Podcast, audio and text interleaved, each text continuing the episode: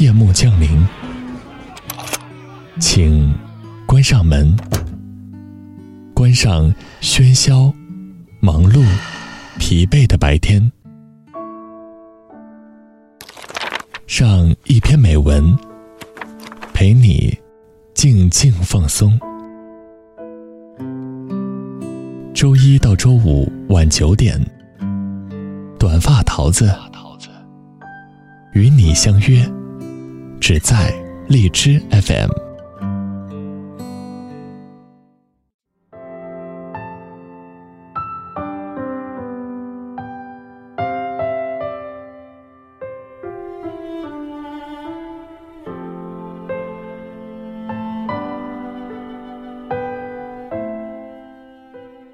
Hello，大家好，这里是荔枝 FM 二零幺二四，我是主播短发桃子。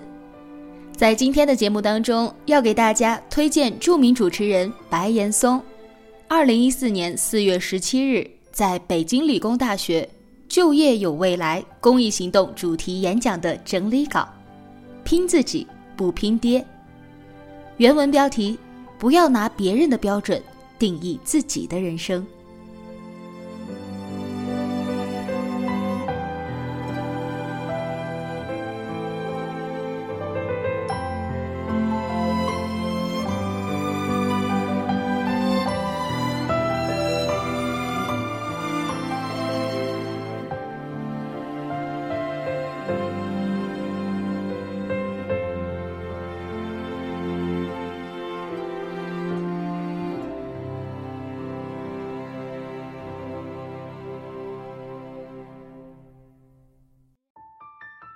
拼自己，不拼爹。挫折孕育着更好的礼物。毕业时，我之前几个月的实习已经结出硕果。我在中国国际广播电台华侨部实习。那年的第一个月，老师就告诉我：“你没问题了，我们要你，留下吧。”那时候看着其他还在找工作的同学，我觉得我的工作定了。感觉很幸福。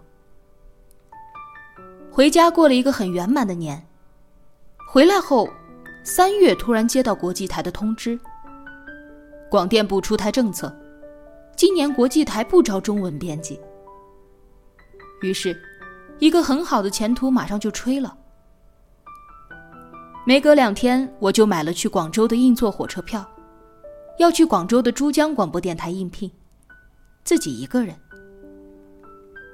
但是，莫名其妙的头一天下午，系里接到了中央人民广播电台的电话，问你们还有没有没来我们这实习过的同学。我们想见一见。系里知道我已经在国际台吹了，就推荐了我。所以，失败挫折孕育了新的机会。我没有去中央人民广播电台实习的原因，是我评估了一下。我去国际台留下的可能性更高，而去中央人民广播电台的可能性低，所以我选择了国际台。但是没有想到国际台这失败了，我得到了中国人民广播电台的召唤。我去中国人民广播电台谈了不到两个小时，谁都不认识，他们也不认识我。回去第二天就接到了电话。我们要你了。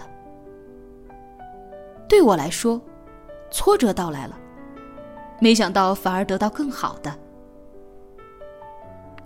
我一直在讲个笑话，我说我失去了拼爹的可能。别人拼爹，他首先得有爹。我父亲在我八岁的时候去世了，母亲把我养大。生活中不要相信永远都在拼爹。要去相信更多正向的东西。起码我是一个例子。从大学毕业一直到今天，遇到了很多贵人。没有为工作的变动和求职送过一分钱的礼，不也走到这儿了吗？你凭什么在二十多岁的时候就界定一个工作的好坏？有人说，就业不难，就好业难。我想反问：什么叫好？你凭什么在二十多岁的时候就界定，而且是拿别人现在的标准去定一个好？我分到中央人民广播电台，八月十五日去报道的时候，上上下下告诉我，你被开除了。一年后才给我工作证。我们去房山锻炼了一年。一年后回到中央台领了工作证，我一心一意想去的岗位是新闻与报纸摘要，那是中央人民广播电台第一品牌。我是学新闻的，我熟悉这个位置，我一心一意要去做这个节目。但是到了人事部，人家很尴尬的看着我。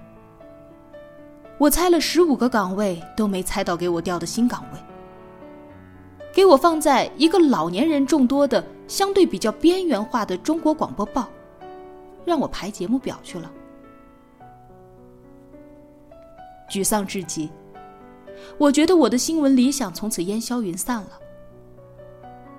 这不是我想要的就业岗位，我想离开。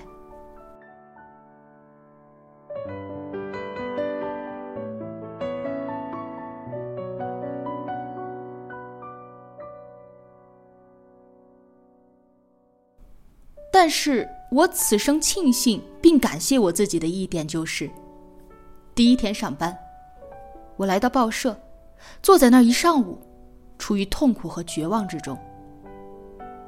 这天中午，我做了这一辈子最伟大的一件事之一，跑到对面书店买了一本报纸编辑的书，一下子把它看完了。再不喜欢，也要认真面对眼前将要到来的工作。这就像谈恋爱，你必须认真。这可能是个苦恋，但我也依然要认真面对它。因为这报纸都是中老年编辑，我迅速成为主力。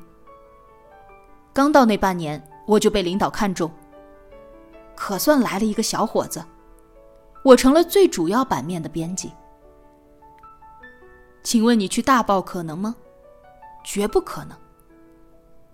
但正是因为我受到极大的重用，我就开始有大量的时间不断写文章登在这张报纸上。虽然没有稿费，但是有成就感。陆续就有周边的人看到，开始有了一定的小口碑。我两年以后就成为中央人民广播电台春节晚会的撰稿。你一生的职业可能要多次改变，第一份工作只是上马的那一步。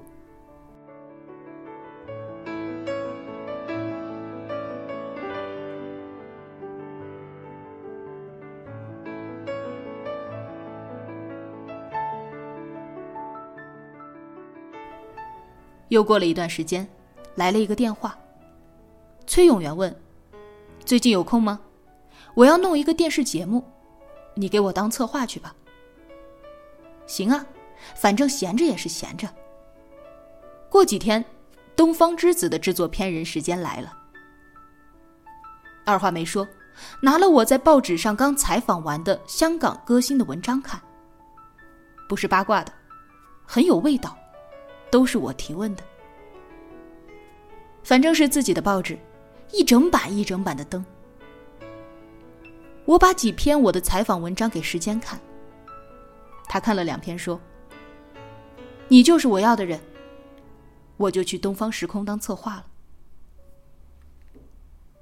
由于我没想干太长时间，所以当策划的时候就敢于表达自己意见。后来我被迫推上了主持人的岗位。时间有一天对我说：“你去采访吧。”我坚决拒绝。我说这不行，我单位的人一旦看见我在这儿打工，时间一句话就把我说服了。你见过有早上看电视的中国人吗？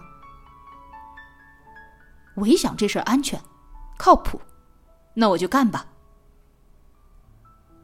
结果因为我没想常干，因此我保持了初期没有任何杂念的想法，一切发于内心。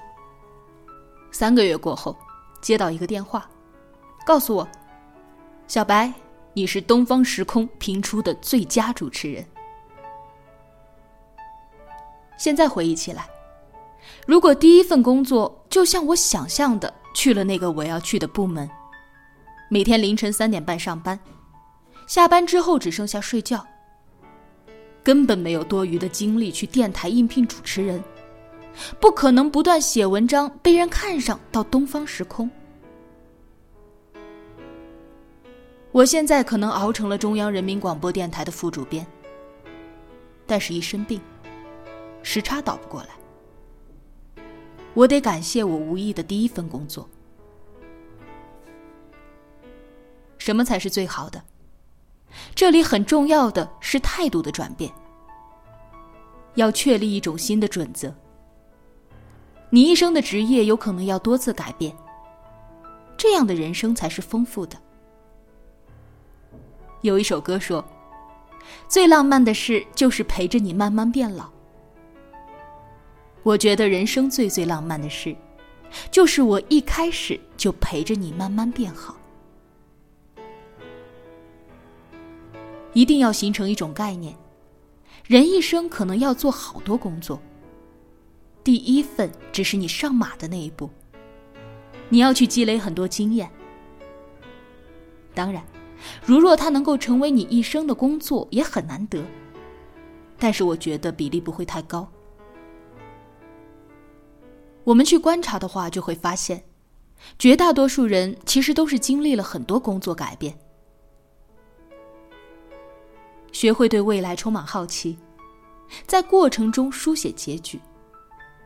工作如此，人生亦如此。我对未来以及变化永远是充满好奇，而不是恐惧。所以我喜欢开疆拓土，但是我发现身边绝大多数人对变动充满了恐惧，哪怕这个变动是向更好的方向转变。由于变动打破了稳定的感觉，他就产生了恐惧。甚至躲避，甚至成为阻挡列车前行的人。在人生当中，你是不是也如此？学会对未来充满好奇。人的一生很长，你就是一个体验者，为什么不多看一些风景呢？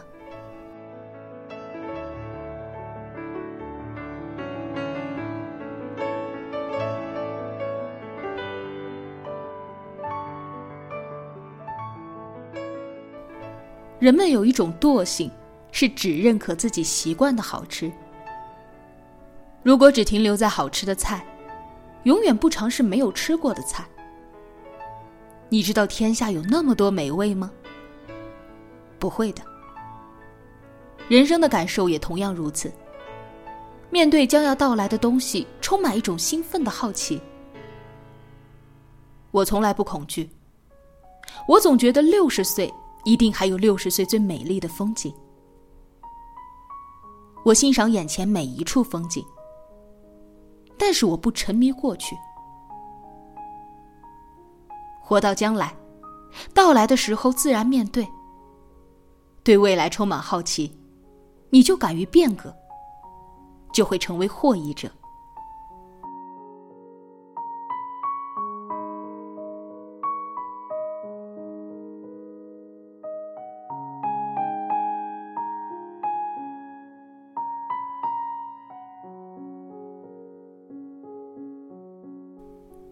我在带学生的时候不断强调，好的老师就是要教孩子很多不喜欢的东西，喜欢的已经不用我教你了，说明他是你的知识体系，他会长久陪伴你。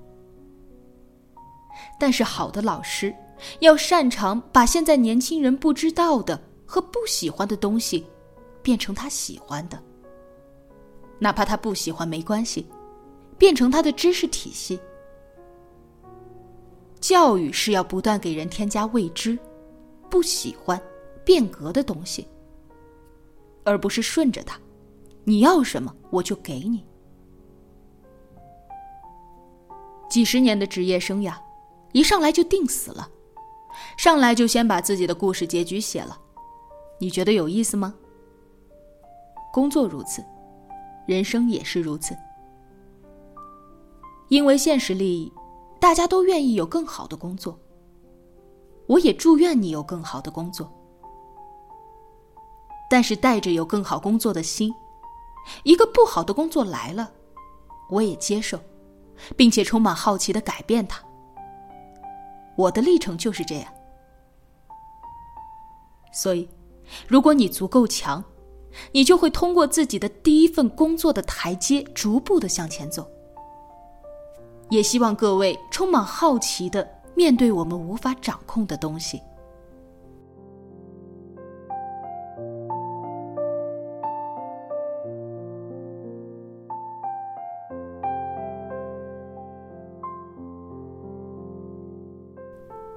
今天要跟大家分享的文章就到这里了，明晚二十一点整，我们不见不散。